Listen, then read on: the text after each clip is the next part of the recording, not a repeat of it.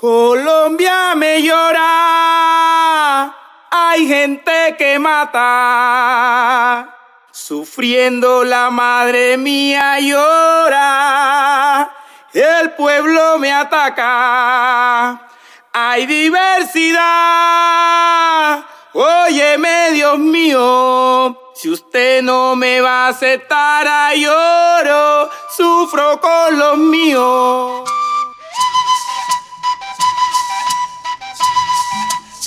Polifonías diversas. Nociones, historias, luchas y construcción de paz de personas LGBTI en el conflicto armado. Bienvenidas a esta segunda temporada de Polifonías Diversas. En esta ocasión escucharán los relatos de personas con orientaciones sexuales, expresiones e identidades de género diversas, víctimas y sobrevivientes del conflicto armado extraídos del volumen Cuando los pájaros no cantaban, Historias del conflicto armado en Colombia, volumen testimonial del informe final de la Comisión de la Verdad.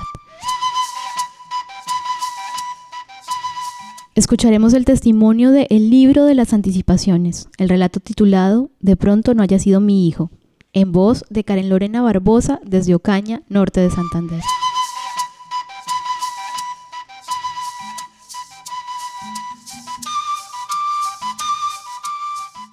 Ellos dijeron en la versión libre que sí, que al otro día lo habían matado. Supuestamente asesinaron a mi hijo que porque era vendedor de droga y que por trata de blanca. La verdad, eso no fue así. Como les dije yo en el 2014, que estuvimos frente a frente en la cuestión del perdón.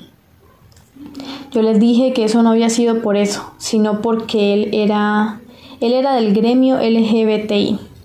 Por eso lo habían matado, porque era gay. Desde que nació yo le vi una diferencia. Uno lo bañaba y no era como otros niños que se ponen como armónicos y se les para el pipí. Él no era así. Yo sí tuve una vaina de que le pregunté al médico eso y me dijo que era normal. No, doctor, yo a él le veo diferentes cualidades.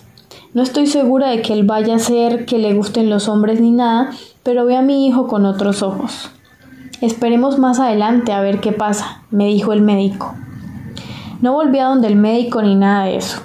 Le fui descubriendo al niño que le gustaba era jugar más con muñecas, pintarse, ponerse los zapatos míos, la ropa mía. Cuando eso, yo me ponía vestidos más abajo de la rodilla. Él se me ponía las faldas y todo eso. Le gustaba pintarse. Un día por la tardecita llegué a la casa y un man de la organización me dijo que pasaba lo siguiente que el hijo mío y Lucas, un amigo de él, se habían ido a sacar unas gallinas, unos pollos de una casa. Ellos iban de civil, pero pues uno sabía que eran de la organización. Él fue y reclamó esos pollos y se los llevó. Jamás hubo problemas ni nada. Pero ahí fue cuando él sí me dijo, Doña Margarita, ¿por qué no hace el favor y se lleva a su hijo de acá? Sáquelo de aquí o algo que mire que él no puede estar saliendo a la calle tanto de noche ni nada. ¿Por qué no briega a sacar a su hijo de acá? Como buen consejo, le digo que se lleve a su hijo de acá. Yo le dije al hijo todo eso, y él dijo que no, que por qué se iba a ir de aquí, que él no había matado a nadie ni le había hecho nada malo a nadie. Y jamás en la vida quiso irse de aquí. O sea que ya prácticamente le habían dado un aviso de que se fuera, pero él no quiso irse. Dijo que no me dejaba sola. Durante la búsqueda de mi hijo encontré muchos cuerpos. En la primera búsqueda, al día siguiente que se perdió, me fui hasta el caño de Sacamujeres. Había dos muchachos boca abajo, tirados allá. Estaban muertos. Yo volteé, no pude ver. El compañero mío volteó, un muchacho de esos, y dijo, no, no es. Entonces ya nos vinimos otra vez para el pueblo a mi casa a descansar, porque la verdad estaba cansada de estarlo buscando, buscando y nada.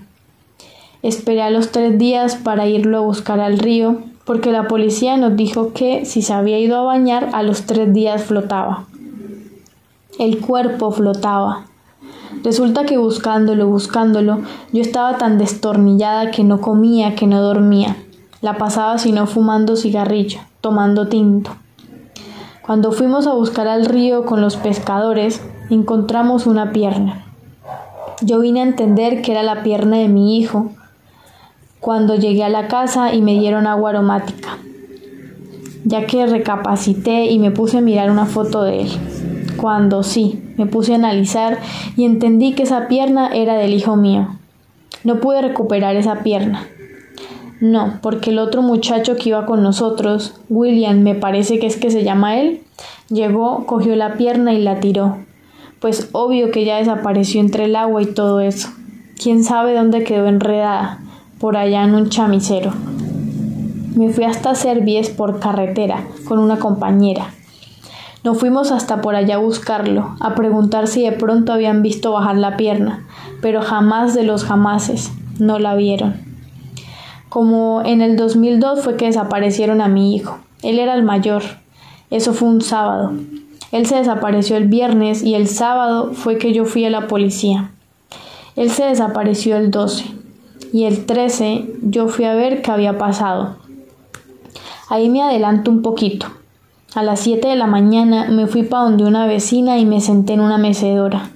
Donde nosotras vivimos queda la parte que llaman los transmisores. Supuestamente allá era donde llevaban a la gente para matarla, los transmisores. Como uno es madre, uno presiente las cosas. Eran las 7 de la mañana cuando sentí una corazonada dura en el corazón, como si me hubieran desprendido algo.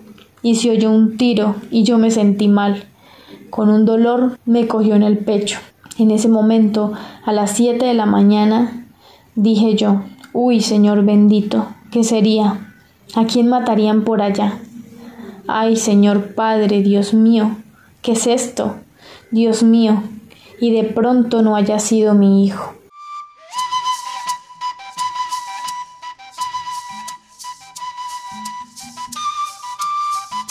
Polifonías diversas un podcast producido por Caribe Afirmativo. Música original de las raras no tan raras, interpretada por las raras del folclore.